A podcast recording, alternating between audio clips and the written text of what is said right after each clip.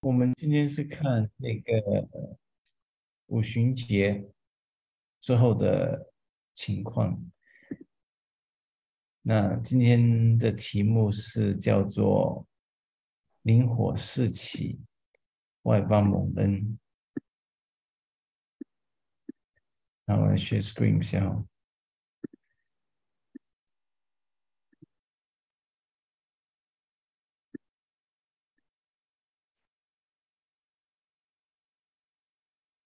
好，所以灵火四级外邦蒙恩，主要是讲到，呃，主耶稣升天复活之后，圣灵的降临这个故事。所以在这个大故事框架里面，嗯，最关键的转捩点就是基督的死钉他十字架，然后最终复活。那之后呢，你就看到基督升天，对比大卫的。登基宝座，所以耶稣升天坐在全能父上帝的右边。所以通常接下来就我们都是讲到耶稣升天放下大使命，然后接下来呢就是圣灵的降临跟外邦的蒙恩。圣灵的降临来差遣使徒门徒们，不只是对自己人，甚至对外邦呢，能够宣传福音。然后他们得救啊，所以通常呢，接下来这个故事呢，就是反映出当年这个以色列人从埃及被拯救了出来，这个律法降下，他们成为君尊一些圣洁的国度，然后能够在外邦人中间做美好的见证，使人知道耶和华是真神。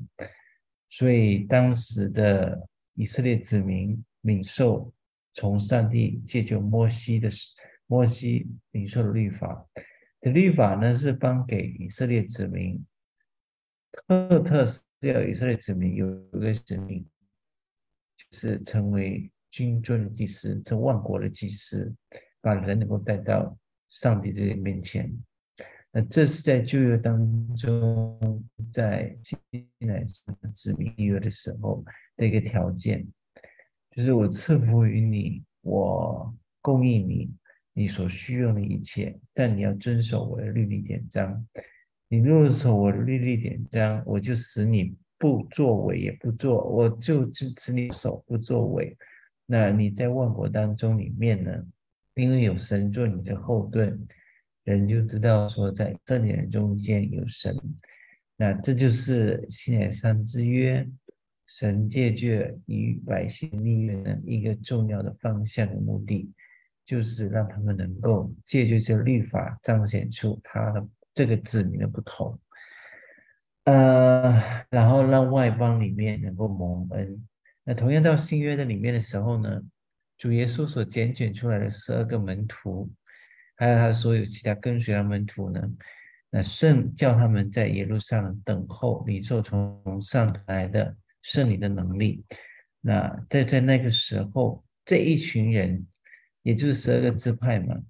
那你在这个不是个这十二个门徒嘛？你在旧约当中有十二个支派，那新约当中有十二个门徒。所以这为什么就想说，当犹大失去他的份的时候呢，就取就就这个再找一个，就是马提亚来代替那个位份，成为十二个的支派。十二个的门徒，其实这个就是一个代表在旧盟约当中的整个整群的以色列子民，呃，就这一群的门徒们呢，当然还有其他门徒了，在这个马可楼上，甚至有人说了，不，这个圣灵降临时候在啊这个马可的楼上，也有可能。是在这个蓝圣殿这个前面的那个梯阶上面，有很可能是在他们领受圣灵降临的时候，是在五旬节降临的时候呢，是在那个梯阶圣殿之前那个梯阶上面领受这个圣灵的。啊，尽管如果都好呢，你就发现当年神赐下律法，但这里说是赐下圣灵。对象呢，都是上帝子民的代表。所以这里的十二个门徒或其他的门徒呢，领受圣灵的降临，然后呢，这样子的一种的现象呢，同时呢，就见证给周遭这些从各地来的这些犹太人吧，各地来的犹太人，因为他们要过节嘛，从这里来的，这里来的，而且可能他们是第二代或第三代。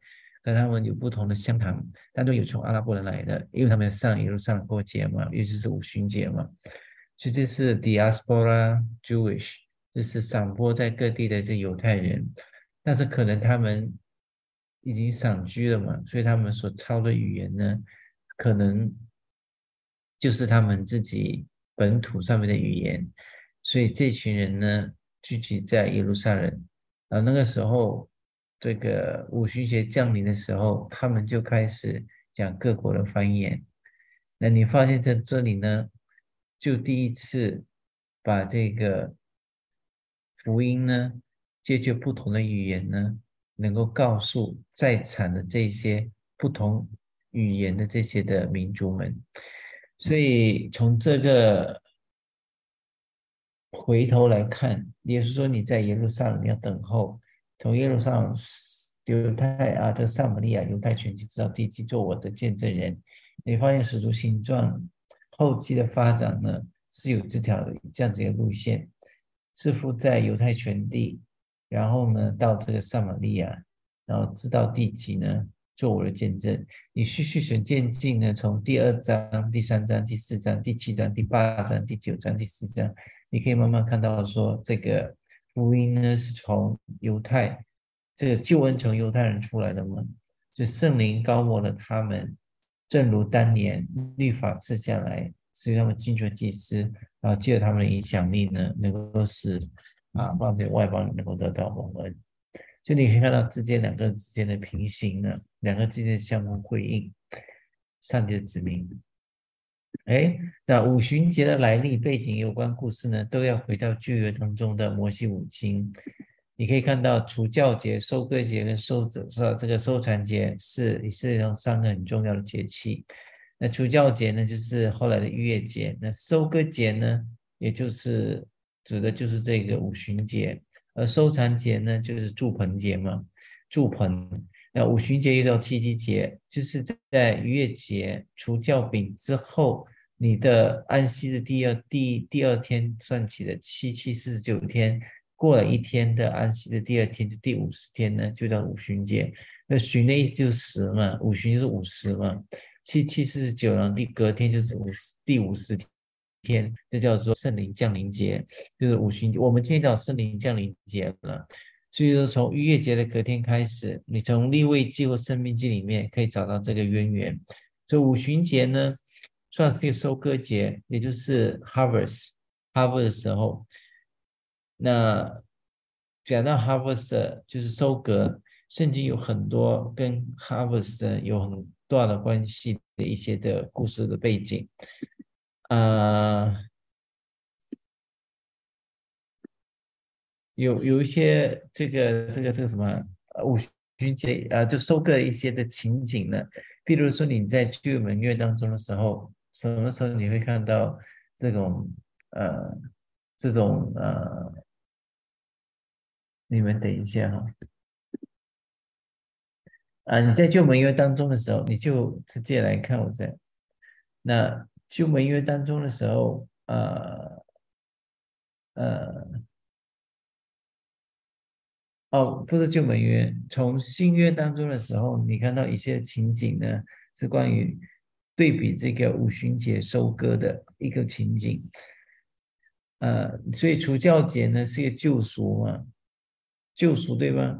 然后到五旬节的时候呢，是一个收割 harvest，那就祝棚节就神的国度降临。就这三个节日呢，其实对于以色列人来说，他们有很重要一些宴席吧。因为每个节日的时候，他们都会有一个宴席，feast，the feast of tabernacle，就是一些很重要的宴席。其中有着除教节，就是逾越节的晚餐，这个是一个其中的 feast。那收割节、五旬节，然后还有祝盆节，这都他们的 celebration 欢庆的日子。其实每一个节日呢，都有一个指向跟指标了。但除教节就是所谓的逾越节呢，就是除掉你的罪、救赎的一个指标。那到了这个五旬节的时候，就是个 harvest，也就是欢呼收割。那你可以说就是想说灵魂收割，福音得着万民，万民的收割。呃，最后一个呢是祝棚节，也就是所谓的这个呃，就是 celebration of the coming of kingdom of God，就上帝国度的全然降临。那那个就叫所谓的祝棚节，因为上帝的帐篷。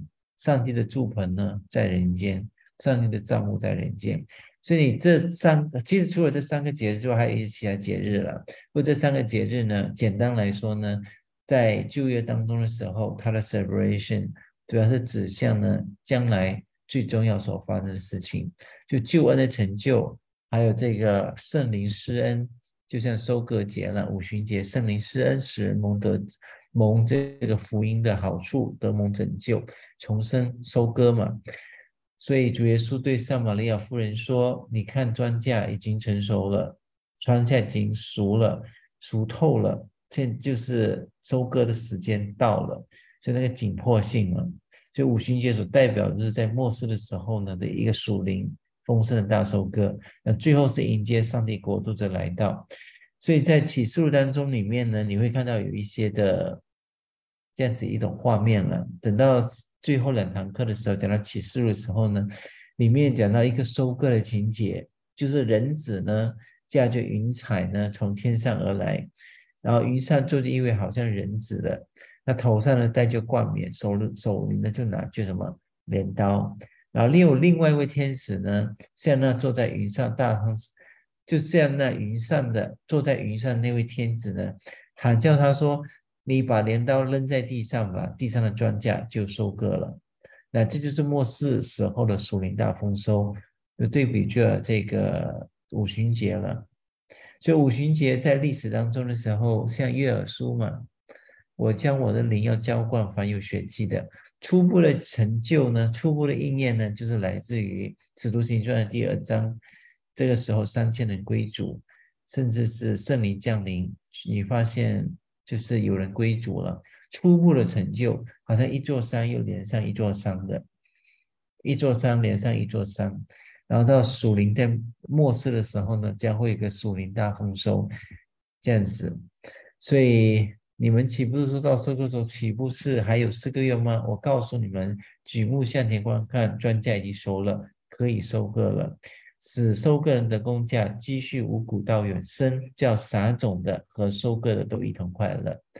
所以耶稣颁发这个大使命呢，就是去撒种，到的时候必有收割。那除了在启示录当中，你会发现有这个属灵大收割，但同时呢，它也有另外一个情景，叫审判的情景，也就是天使。啊，这个坐在云上人子把镰刀丢在地上的时候呢，就属于大丰收嘛，大收割。那同时呢，啊，审判的天使呢，伸出快镰刀，伸出快镰刀呢，收取地上葡萄树的果子呢，而且葡萄树都熟透了。当他收取地上的葡萄后呢，他就丢在神愤怒的大酒渣当中。那你会发现呢，这个，这个，这个，这个属灵这个。大丰收之后呢，有一个审判，也是用镰刀这个收割葡萄果子，然后葡萄果子不是红色的吗？然后丢在那个全能神愤怒的大酒大当中，揣着那个葡萄变成都是血嘛，所以都都不是不是不是血了，都是血红色的嘛。然后呢，这个因为你用脚来踹的时候呢，所以你的脚啊，甚至你的衣襟啊。很多染上了红色，所以你在起诉当中的时候，有看到这样子一个画面，就是全能神愤怒的愤怒的酒渣呢，踹着这些啊，这个这个愤怒这些的葡萄，那这些葡萄指的就是那一些葡萄酒渣，指的就是那一些啊列国当中或列王中间背叛或者叛逆向神高傲的这一群人，所以神呢就。就是什么踹，就这一些葡萄的酒渣呢，然后就溢出血红色。所以你发现这个这个人子的这个衣襟呢，就沾满了血溅。那这是一个审判的一个表现，OK？审判的一个表现。那你在五旬节的时候，哦不，不是五旬节，你在西乃山的时候呢，你发现这个圣灵啊，你圣灵的工作，然后律法不是降下来吗？那时候风偏风飞沙走石，飞沙走石嘛，地崩山裂。然后神呢就开始显现了嘛，但神说你们都必须要在山的旁边呢，洗净你的衣服，洗净你们自己，然后在山的围绕中间等候着，对不对？是非常威严的，对不对？呀，然后律法就降下来了嘛，然后他们就立约，然后被某就洒血嘛，那来立约，那这是一个美好的景象，就是因为这群子民呢被。就是成为立约的子民，对吧？但随之而来的时候，你会发现有一个大审判，在五旬节的时候，啊不不，在西乃山的时候，就是呢，当摩西呢上去领受律法的时候，领受律法的时候，呃，不是领受律法，上山去见神四十昼夜的时候呢，你会发现楼下的人呢，全部都是什么情况？都开始吃喝玩乐嘛。所以，当摩西重新下来的时候，有一个很大的审判，就是三千人呢被杀了。呃，对比五行节的时候呢，也是有什么，也是有三千人蒙拯救，三千人蒙拯救。但是你发现到这个指书行传到第五章、第四章的时候呢，虽然有个集体的审判，但是你发现有一个 有一个圣灵击倒啊，击毙，击毙一个。一对夫妇，因为他们欺哄了圣灵，欺哄了圣灵，就圣灵直接的，就是击毙了他们。OK，所以你可以看到说，当这个圣灵工作的时候，圣灵有有正面来说的话，有大收割；正面来说的话，有很好的一个呃一个一个现象了。那同时呢，它随着审判的来到。诶，所以你在起诉当中也是看见有福临大丰收，但接下来有一个什么审判列国的一个情景的图画，所以这两个通常是你会看到有些并行在一起的。从创世纪到起诉，你会发现救赎跟审判、公义跟公义、圣洁跟救赎之间常常是并行的，一个铜板两面。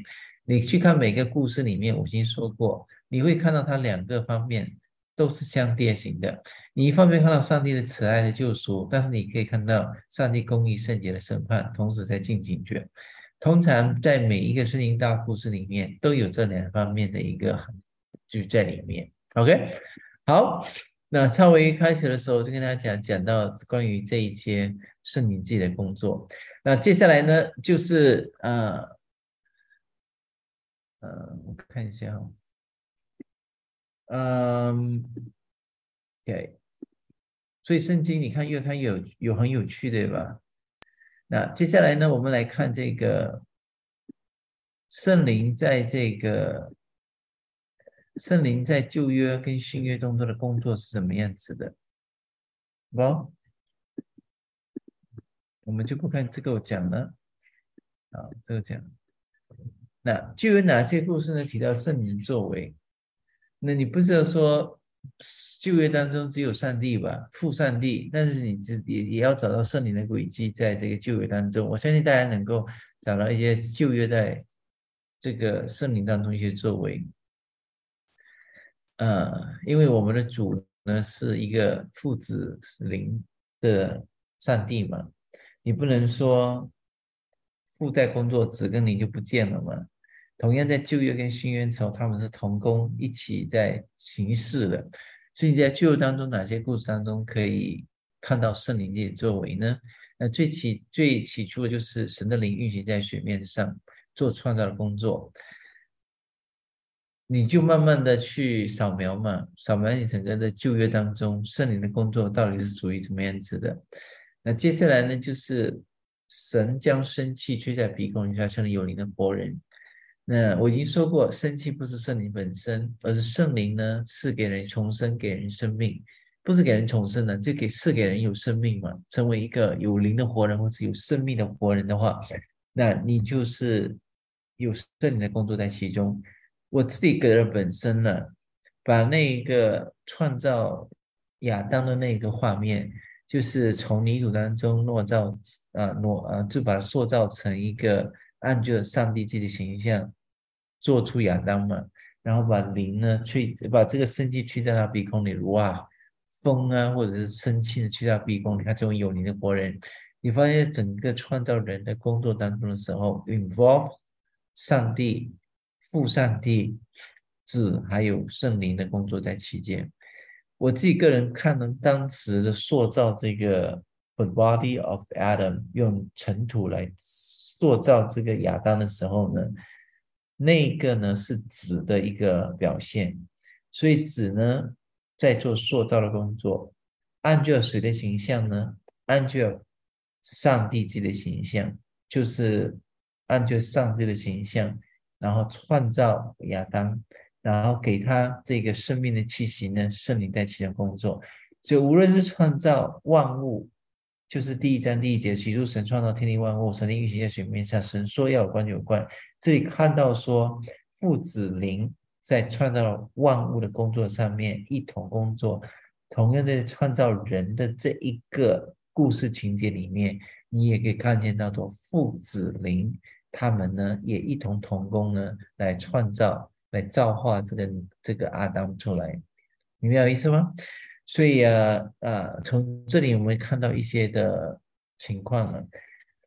然后你在挪亚时代的时候，神将风嘛，不是将地慢慢吹干嘛？以前我已经说过了，努哈的里面，挪亚这个故事呢，就是一个重新洁净大地、重新更新大地的一个故事。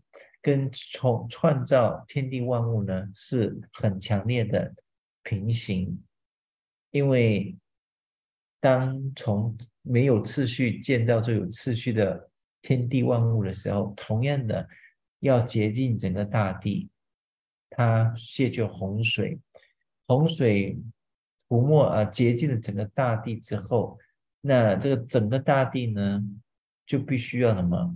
就必须要吹干嘛？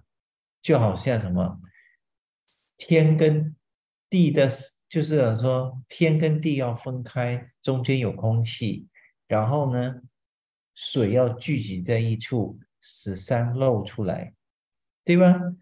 水聚在一处，山就露出来，陆地就显现出来。同样的，你在挪亚的故事当中，你也发现，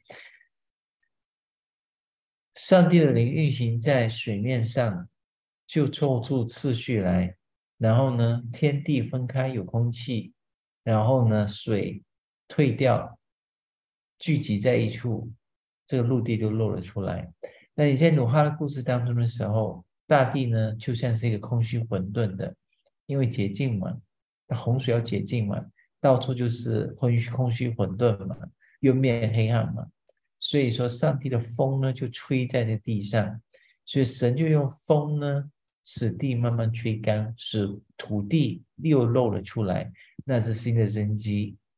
这里不是讲说重新创造，这是更新整个地面，那是圣灵的工作。因为圣灵通常的工作就是什么？更新或者重更新，或者是 restoration，restoration 或者给予你生命，这些都是圣灵一些作为。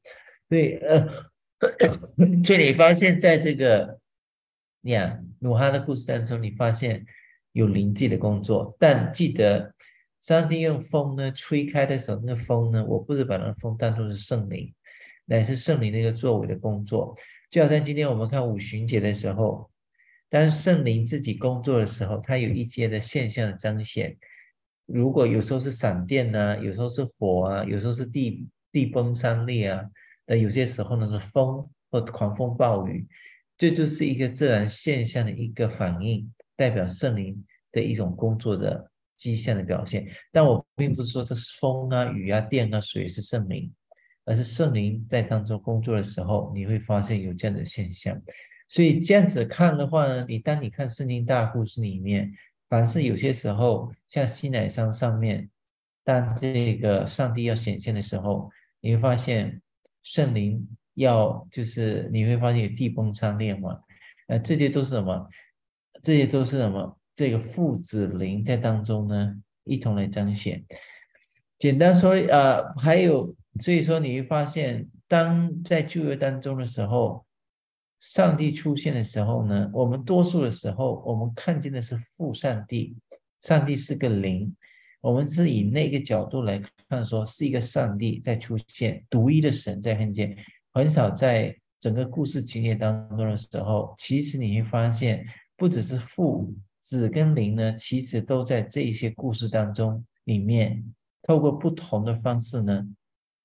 就是显明他们自己，所以我们可以看到《天经》关于神是一位以父子灵不同位格、不同个体的彰显的这样子的一种的这样子一种的位这样子的本质呢，已经在旧约当中显明出来。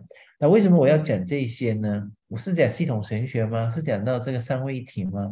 我主要是讲这些故事呢，是因为当你自己面对一些群体，像我自己面对穆斯林群体的时候。这都是非常关键的问题，因为这些都是他们会问的问题，因为他们也相信独一的神，我们也相信独一的神，只是我们不同地方是我们独一神是怎么样子的一位神，所以很多时候他们就会发出这些挑战、这些问题，问说：“你的神是这样子一位神，但是我在旧约当中我看不见呢，我没有看见你的神是这样子一位神呢。”这是后来的保罗。或者是后来的使徒们呢，在新约时候呢，可能他们自创的呢，加进去的呢，说出来的呢，因为你发现关于这个父子灵这样子一种的概念呢，我们通常是透过新约当中里面我们看的比较多，比如说耶稣升天，他说奉父子圣灵的名给你们施洗，我们是从旧约的角度来看，对吧？然后这个保罗的书信当中，很多时候有这种父子灵的这样子一种 title 或 statement，这样子一种陈述句呢。比如说彼得前书的第一章里头，啊，就是上帝按照他的先见所拣选的，又蒙又蒙什么基督，又蒙他血所洒的，又被圣灵什么等等的，圣灵所成圣的，好像是忘记了。呃彼得前书第一章历节里面写信给这些住在各地的各地的散居的人，你们是蒙父先见所拣选的，又被他血所洒的，有圣灵所重生的。你发现，在这样子的 statement 里面，我们看到说父子灵很很很清楚了，但是一个很直接的问题就是说，你就业当中里面哪里有？所以你要去在这故事中间里面的时候，当上帝自己工作的时候，子跟灵在哪里？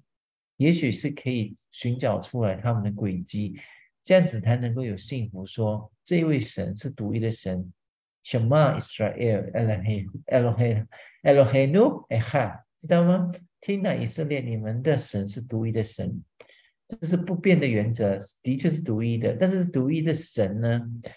每次出现的时候，是不是只有上帝是个灵父呢？那这是为什么说我在这里特别把这个从大圣经的大故事里面呢来看关于这个神，这有别于系统神学，因为系统神学就是来做一个归纳，然后呢，神是怎么样子的，那神是这样子的，这样子的。但是我们是从圣经大故事的角度呢，我们来看这位以色列的神，独一的神是怎么样子的一位神。喂，好，神混乱人的语言使他们语言不通。那这次可能在这个巴比塔事件当中的时候，你会发现在创世纪十一章里头，他特别讲了我们，我们从上面下来，我们从上面下来。然后呢，你回应到这个五旬节所发生的事情，两人之间是一个，也是一个对比来的。一个呢，语言分散；一个是因为语言呢。呃，音乐福音呢，把这些不同语言呢聚集在一起。那圣灵其中的一个工作呢，就是什么？启示他自己的话语嘛。话语自己本身啊，是呃，耶稣是主的道嘛。但是要把这个主的道呢启示出来呢，漠视出来呢，像那个风帆帆船啊，帆船啊，不断的推进，move forward。吹 forward，那都是圣灵的工作，把那个话语呢显明出来、启示出来呢。那你知道圣灵跟这个话语启示话语是有一定的一定的联系在一起的。所以每次呢，像在圣经当中一些故事呢，稍微这样的言语啊，比如说啊，先知们呢要讲出神的话，都要圣灵的工作在背后，对吧？还有这个新约当中使徒呢要讲出讲道嘛，奉主的名讲道嘛，那都要圣灵自己的恩高在当中，是能够说出那个话出来。所以，当圣灵在五旬节降临的时候呢，他们就放胆的传主的道，就把主的道呢说了出来。这都是圣灵背后的工作。然后主耶这就跟主耶稣说：“你们领受圣灵，圣灵就会让你们想起以前我对你们所说的话，并且呢，你们能够更加明白这个明白我对你所说的话是什么意思。”然后，当有人把你抓去的时候，你不用怕什么，因为圣灵亲自会赐你口才，会把你当说的话。所以，发现圣灵跟话之间呢，在整本圣经大故事里面，很多的地方呢，你会看到很大的关系在里头。神混乱人的语言是他们因为我们下来嘛，我们就混乱了嘛，不是只有一个嘛，是我们来混乱。你去看创世纪第十一章里头，那神的灵高摩赐下特别能力，这才受特特别的职分来执行神的吩咐。这些圣经我大家都很清楚吧？就是在建造会幕的时候，建造会幕的时候，这个圣灵赐给这个比萨列，他有足够聪明智慧呢，把那个会幕里面的东西的器具呢，可以把它做出来。甚至先知、祭司跟君王这些职分呢，都要首要么上帝这里的恩高。OK，所以啊，还有哪些？你如果慢慢看进去，你可以说从。呃这个亚当一直到挪亚，直到亚亚亚伯拉罕的时候，亚伯拉罕的时候，哪个故事告诉我们有灵在当中工作呢？有啊，你发现有一段故事情节很细微的，就是外邦人呢看到说有上帝的灵在你身上，因为你是神所拣选的王子。因为这是从诗篇里面呢反过来，诗篇继续解经的时候呢，诗篇里面有说了一句话，当时像这个。亚伯拉罕呢？这些人呢，都是有神的灵在他们身上，他们就好像什么上帝的王子的代表。你去找这些故事情节，都在这些里头字里行间，都在旧约里面，你都会看得到，说有上帝灵在当中工作。在伊布兰、伊布啊亚伯兰时代当中的时候，你说亚伯兰时候是谁跟他说话的？上帝，OK，上帝跟他立约。我们当然指着说，哦，亚伯兰就认识上帝。神的灵有没有在他身上工作？有的。从诗篇回头来看，甚至在这个亚伯兰生命当中，有一个故事情节，有人就对他说：“外邦人，我如果没有记错的话，应该是亚比米勒王还是谁？还是赫人？对亚伯兰说呢？有上帝名在你身上，你就好像是一个王子一样。我我不知道有没有记错了，类似这样的故事在当中，你会发现有圣灵在当中来工作。然后到摩西时代更不用说了。摩西太多了，摩西时代太多这种的工作了。比如说，你会发现这个红海不是被分成两半吗？这个摩西不是举杖嘛，然后红海就分成两半，他们走过干地嘛。那这个走过红海，走过干地呢，从这端到走的那一端，就做出死入生了。这从新约的角度来看的嘛，就是云下走过这个红海，然后你就出死入生了嘛。因为这里呢，呃。要死会死嘛？因为被人追杀嘛。但是神开了一条又新又活的路，那你走过去呢？到那边起来的时候，你就新生的子民嘛，你就变成了一个新生子民。那你发现，在那个红海被打开之前的时候，摩西举杖的时候呢，那边也提起什么？上帝自己呢，吹干了这个地。那你看到这个故事情节了，你想到什么？同样的，在挪亚时代的时候，是谁？把这个地上的洪水呢吹干，那在创造之初的时候是什么在地上去运行？上帝的灵，那你会发现这些故事之间的平行了。那这些故事都告诉我们说，上帝在工作。那上帝工作的时候，灵也在工作，看到了没有？然后子在哪里呢？子在哪里？我你可能觉得我有点牵强附会了，讲的太多了啦，因为今天没有讲的那么多。但是我从故事的角度的情节，你直接来相对比的话，在叙事的过程当中的时候，你发现有很多类似、相似、同平行啊平行的这样子一个情节，很会看看中你可以当中看到一些端倪来，所以我自己不觉得太牵强附会了。然后我之前已经跟你说过了，当这个以色列人过红海或者他们出埃及的时候呢，呃，过红海的时候呢，当这个你出埃及这个这个呃埃及人的追兵追到他们，逼到他们在红海岸边的时候呢，呃，那个火柱呢，就突然间呢从前面呢转到后面，一边是暗的，一边是亮的。亮的就给以色列人，然后你发现这个柱子呢，把它挡在中间。那那个柱子哦，就是云柱跟火柱，就火柱嘛，对不对？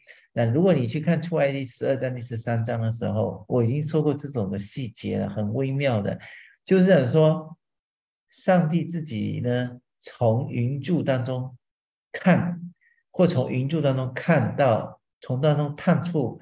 我不知道他探出头来了，就从云柱当中出来看所发生的事情。你去看这个细节，这里呢，你会发现有一个在当中云柱，就是上帝自己的使者呢，有一个使者在当中呢，啊，这个使者一直不断带领着这个以色列子民一直走上空，一直走过旷野。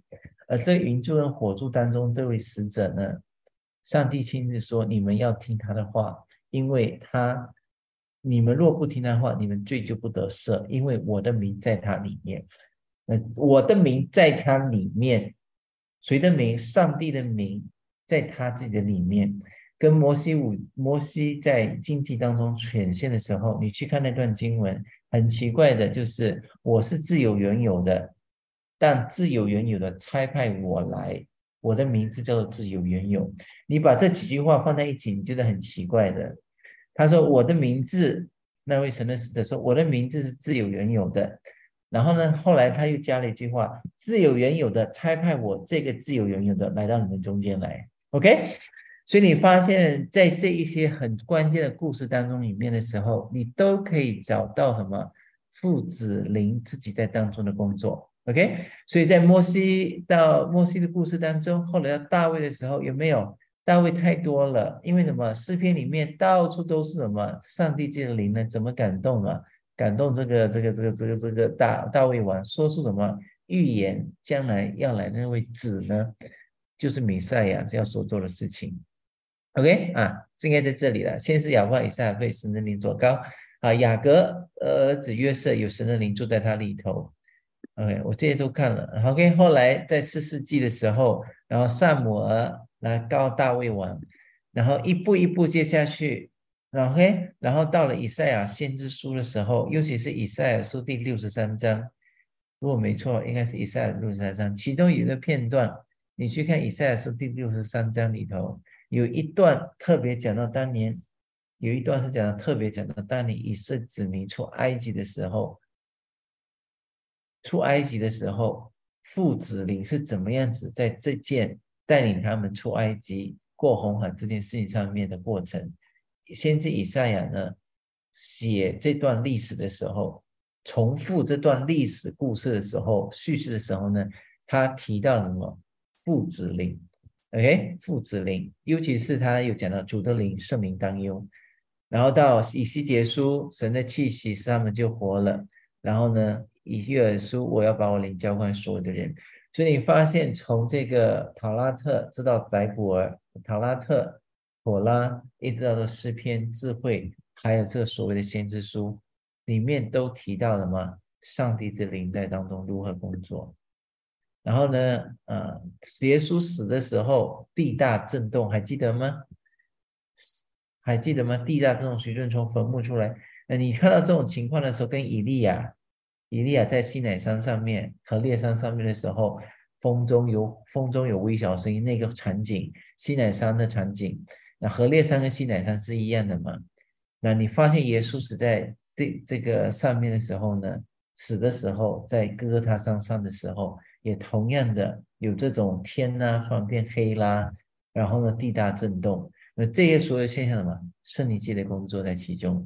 我很常有人就问我一个问题。我的牧民朋友很常会问我一个问题，他说：“啊，这个耶稣说，我的神，我的神，为什么离弃我？我的神，我的神，阿利阿利拉玛阿扎特尼，，eli eli alama a z a t n i 我的神，我神，为什么你要离弃我？当主耶稣钉在十字架上的时候，子就是永恒的子，在十字架上面的时候，他跟父神说：“神，我的神啊，我的神，为什么离弃我？”因为这里讲的神呢，指的就是父嘛。因为后期他说：“父啊，我将我的灵魂交在你手里。”所以你从这里可以看到父跟子之间的那种关系。因卷的嘛，定在十字架，因为这个救赎的工作，他们这么在那一个时刻当中经历很强烈的什么征战跟这个 tension 跟张力，因为罪的缘故嘛，因为我们罪的缘故，使我们跟神之间脱离、分裂。关系破裂嘛，啊，这个关系要破裂，要重修复好的话，把它连接在一起，那一定要透过救赎，对不对？所以主耶稣呢，因着这个呢，他就要什么经历这个很大的经历这个破裂，来使我们今天能够主同在。但神学的问题就在于说，当主耶稣在十字架上说：“我的神，我神为什么离弃我？”你要思想到一个很重要的问题。那今天不止讲到圣经故事、大故事的，因为我自己在牧民当服侍，这个挑战问题常常会出现。但通常我在分享过程之后，他们就开始有些明白了。就像前两天的时候，在讲的过程当中，他开始有点明白了。那他说：“我的神，我什么离弃我？”如果说耶稣是指，也就是上帝啊，三个位格当中的其中之一的话。而且从远根古到远远，从远远到远远，远远到远远，从永恒到永恒，from eternity to eternity，上帝是永远不改变的，上帝就是上帝，从永恒到永恒，他没有一时一刻不是上帝，因为他就是这位上帝，这是前提，对不对？那主耶稣称为子，是三位格当中其中一个，当他跟上帝说：“我的神，我的神，为什么离弃我？”这是不是说到子跟父之间，在那一刻的时候，因着人的罪的缘故呢，他们被切割了。有人说，你按照人的角度来看的话，已经被切割了；但是按照神性来说的话，并没有被切割。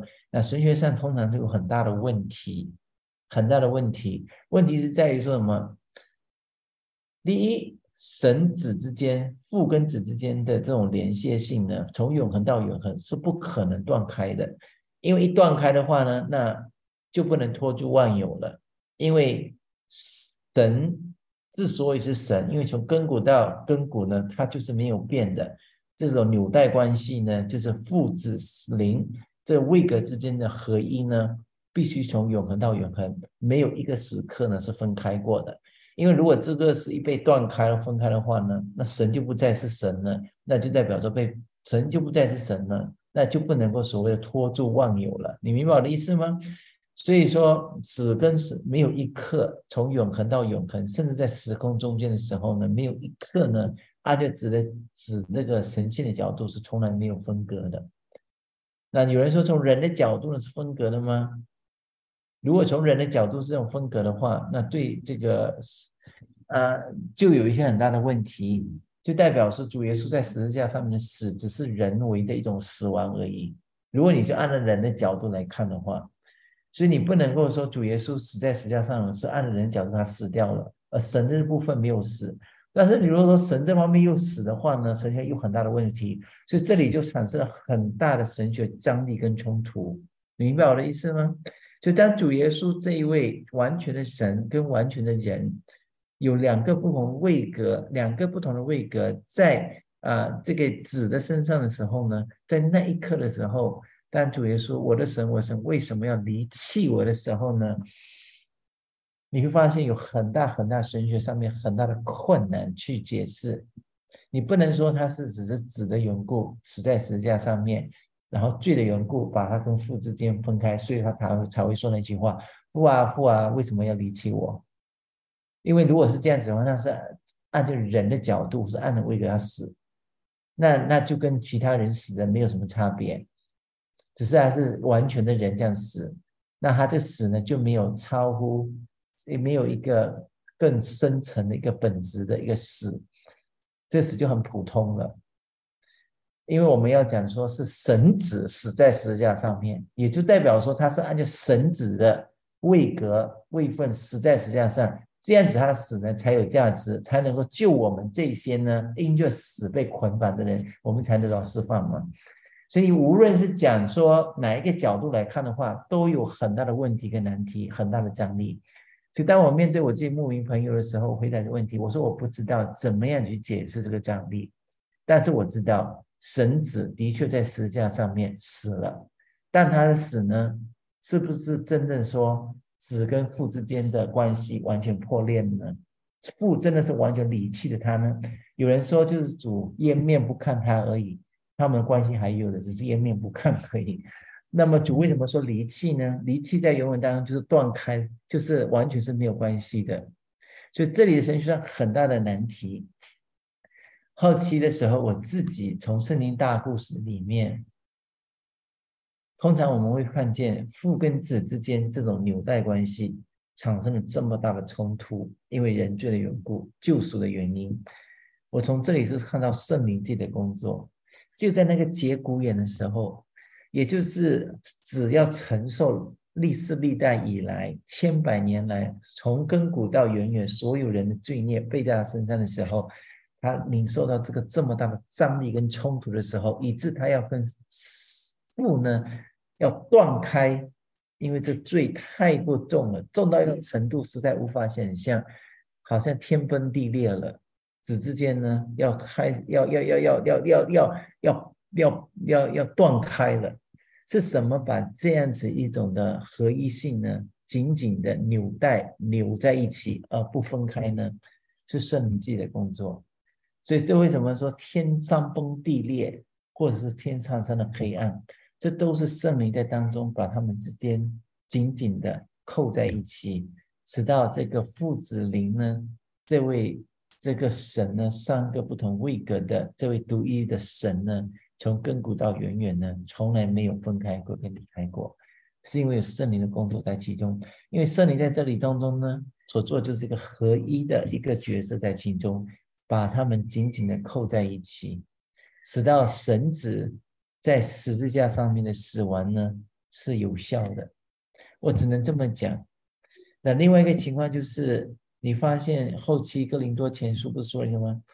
啊，以佛所说，圣灵所赐那合而为一的心。就圣灵很长的时候，他所做的工作是医治、恢复、重生，然后呢重新修复，或是重新把它绑在一起。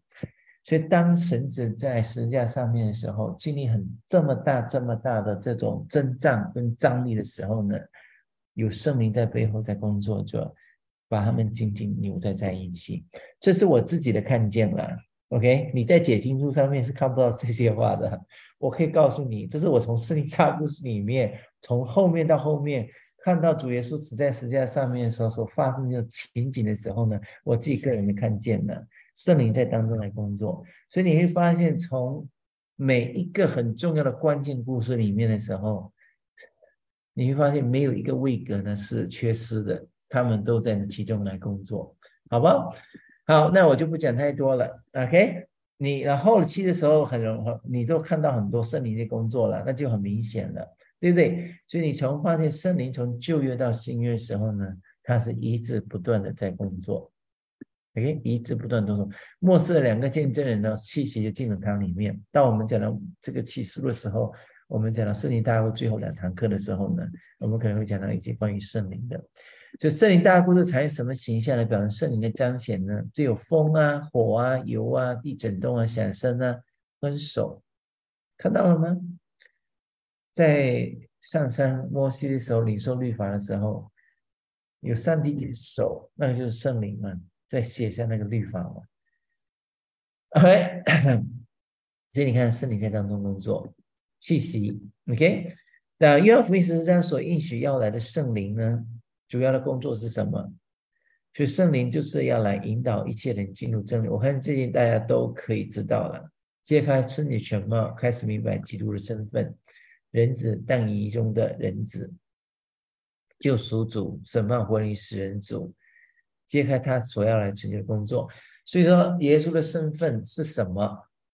他站在你面前，他向你显现，你不知道这位到底是谁，是圣灵记在你工作，使你能够认识到这个基督是谁。就圣灵呢是来高举耶稣的。简单来说的话，圣灵是高举耶稣的，他隐藏在背后，隐藏在某一个的角落，你可以这么讲，他正在默默在那里工作，但是没有他也不行。他就好像我们今天在舞台上面表演的人，舞台后面有很多人在操作。那圣灵的工作呢，就像这样子，他在背后默默的操作，只要能真正看到基督，认识基督是谁。所以圣灵有一种叫做施恩的工作，施恩在你身上，使你能够认识到他是谁，是人子救赎什么？你不认识他，但是圣灵呢，一触摸动到你，一工作的时候，你就认识到他。就这就是说圣灵自己的工作。呃，圣灵在五旬节有什么相似类似的情？我刚才讲了，OK？那你看见这个圣灵有克拉党的审判，对吗？有火从耶和华面前出来，神在河内下下一些显现，这些都是有些现象的。那我当我把这些圣经大故事一些情节并在一起的时候，我发现当有这些现象事情发生的时候呢，通常是圣灵在当中来工作的。以色列看见上帝这的意象，很清楚的，以色列看到上帝意象，有风啊，有火啊，一大堆的，OK，风火轮啊，怎么怎么的。然后呢，在以色列看到神的形象、神的荣耀的时候，神的意象的时候呢，灵在当中扮演重要的角色。然后以色列也看到什么，像人子一样的，然后有灵在当中的。然后这里也看到上帝自己荣耀的形象。那以色列整个这个 vision 里面的时候，你都可以找到什么父子灵。这三个不同位格的这个彰显，以赛亚看见上帝这意象。你去看以赛亚书第六章，他特别讲多圣哉圣哉圣哉。通常我们讲圣哉圣哉圣哉，我们把它说一个圣哉归父，一个圣哉归子，一个圣哉在灵嘛。我不这么看了。你整个四大故事里头，那你看见啊，这个以赛亚看到上帝及荣耀的彰显，对不对？然后高高看见有什么看见？以赛亚是实实在在看见坐在那个宝座上面的大君王，谁是那位大君王呢？你说是上帝吗？上帝是大君王，但是这是能够看得见的上帝坐在宝座上面，所以没有人看见主，唯有在父怀的独生子将他表明出来，所以能看见的主的那一位坐在宝座上是谁？所以你在以赛亚书第六章里头。当他看到这个上帝荣耀的显现在以赛亚面前的时候呢，以赛亚的确看到一位大君王坐在宝座上面。嗯，OK，然后还有很多现象啊，不是很多这种现象吗？嗯，就是子父灵、父子灵在这里有没有出现过？同样出现在这意象的里面。OK，好，耶稣与彼得讲这个我就不说了。OK，啊。圣灵，OK，现在我就讲到第二部分，就是圣这个圣灵呢，使外邦人能够得蒙搭救了。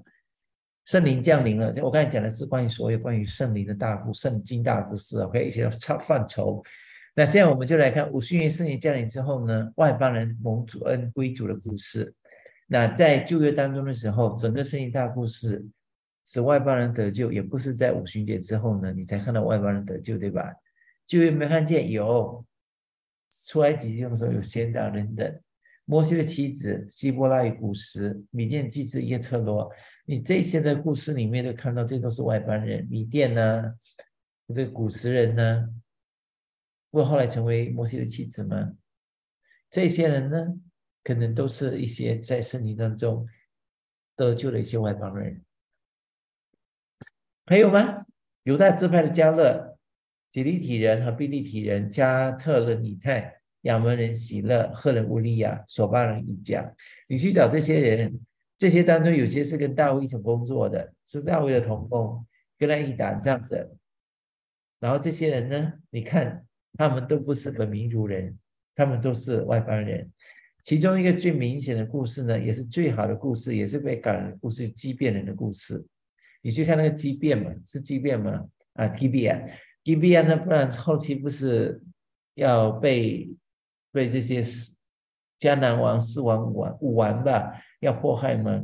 后来他们用了诡计，撒了一些诡计之后呢，以色列人就信任他，所以以色列就帮助他们打仗。后期的时候，约书亚就说：“哦，那我就把你编入到我们的我们的族群里面吧。”所以后来就接受了畸变人。后来畸变人后来就成为了这个以色列当中的一部分。家谱的里面呢，也出现畸变人的家谱。从尼西米啊，这尼西米记或者是以斯拉记里面讲到奴那个里面讲到族谱的时候呢，畸变人就列入在其中。所以你会发现说，这些都是在旧约当中万般人的归入神的名下。所以说，上帝对亚伯兰说：“万国要因你而得蒙福。”不是发生在五旬节之后而已。你发现从旧约当中，从挪亚赏寒雅佛，寒赏寒雅佛，当这个挪亚上帝的灵接呃接对挪亚呢，说到说闪的神呢是应当传颂的。从那里就开始发现，这个万国都要来赞美主。你会发现，神已经在万国当中呢施行救恩的工作。那越南传难的水手尼尼微与百姓的上下，他们不是在那里。就是还有谁？尼布加尼撒，还有波斯王这些等等当中，我不是说知道他们得救了，你会发现他们呢都认识到耶和华以色列神有没有得救，有一些不是很清楚，但有一些是蛮清楚的。OK，古时人以波米勒，你去看这以波米勒，古时人以波米勒怎么这样子像大卫吧，在大卫面前呢，好像给他一个很好的。计谋吧，好像是这样子。如果没有记的话，一个古神以沃米了，这样子他已经是是古时人来的。还有东方智者来拜耶稣，从东方来的这位撒玛亚夫人，撒玛亚村里归信的人。所以你从圣经旧约一字大故事里面，你可以全部把它串联在一起，你会发现神的心意是这样，就万国万般的，万国都要来赞美主。不是只有以色列之名，所以以色列呢本身的名词不是属于国际的，不是民族的。以色列指的是什么？所有关于归于神的子民都叫做以色列人。罗马百夫长加拿人与他儿女下讲他玛路德跟拉赫这一大堆的名字都可以让你参考，每一个呢都是一个一个故事来的。OK，称呼尼基的西面。还有什么？古利奈人入球，分封之王西利同样的满念，撒玛利亚、哥尼流、艾瑟比亚的太监。然后你发现这什么？都是一些外邦人。尤其是你发现创这个使徒行传第八章、第九章、第十章。第八章是随蒙者救，就古时人嘛，古时人就是韩的后裔，对不对？古时人嘛，就是埃埃埃埃埃塞俄比亚的太监。他是属于这个古时人嘛？他是谁的后裔？韩的后裔嘛？那么还有谁是闪的后裔？第九章保罗嘛？然后第四章哥林牛，哥林牛是谁的家人后裔？亚佛嘛？那闪韩亚佛呢？从创世第啊不，使徒行传第八章、第九章、第十章连续的三章呢，很有趣的啦。连续性的说什么？从挪亚以来，闪韩亚佛的后裔当中呢？都有什么蒙神得救？所以并不是只有在撒亚伯拉罕这个民族中间得救的。所以你发现神的恩呢是通向于列国之中的，好不好？那这两者间有分别吗？啊，什么叫都是因信称义记载在生命册上，正持续是内住。我不知道这什么意思。OK，哇，可能我这有些问题了。OK，所以这是你看到整个外邦人。所以你在这个使徒行状里头。那后期的是有这些教牧书信啊，还有监狱书信啊等等这些，那这些书信啊都是跟使徒行传里头的这个按照时间的纪念表呢，保罗在不同地方啊三次布道的时候，不同地方写的信，有一些呢后期的这些书信，那你使徒行传里面看到一个脉络了，从耶路撒冷犹太全地直到撒玛利亚作为见证。让你看到圣灵怎么样工作，知道地级。什么叫知道地级呢？从使徒行传第二十八章里头，我们可以看见，到了二八十八章的时候呢，几乎呢这个福音呢可以传到罗马的地方。那罗马并不是地级，因为还有二十九章，还有三十章跟四十、三十章、三十一、三十、三十章，一直到现在。因为《使徒行传》的故事呢还没有结束，一直不断的发生，一直不断发生，直到启示录，上帝的国其实在我们中间成就。所以我每次看《使徒行传》二十八章的时候，没有人能够禁止神国的福音，没有人能够禁止，不是吗？就是像最后一节的时候，神的国不能禁止，说明什么？上帝的福音要继续不断向前进，继续不断扩张，扩张到万国万民当中，这是盼望。所以你跟我之间呢，就像特勒莎修女所说的，成为神手中的那把笔，写下上帝自己的故事，里面有人的故事。也有神的故事在其中，所以你要写下这个《使徒行传》第二十九章、第三十章、第三十一章，历史历代的教会历史。你们这个大故事学完之后呢，你们就开始学教会历史，对不对？OK，呃，教会历史就告诉你们，《使徒行传》的第二十九章是怎么写下去的，二三十章怎么写下去的。所以啊，这就是今天呢要跟大家分享的，就是灵火四级，然后呢外邦得救。嗯，前后从这个四年大故事角度，我们来来看。好，我们还有很还有超过半个小时时间哦。现在是大家问问题的时候。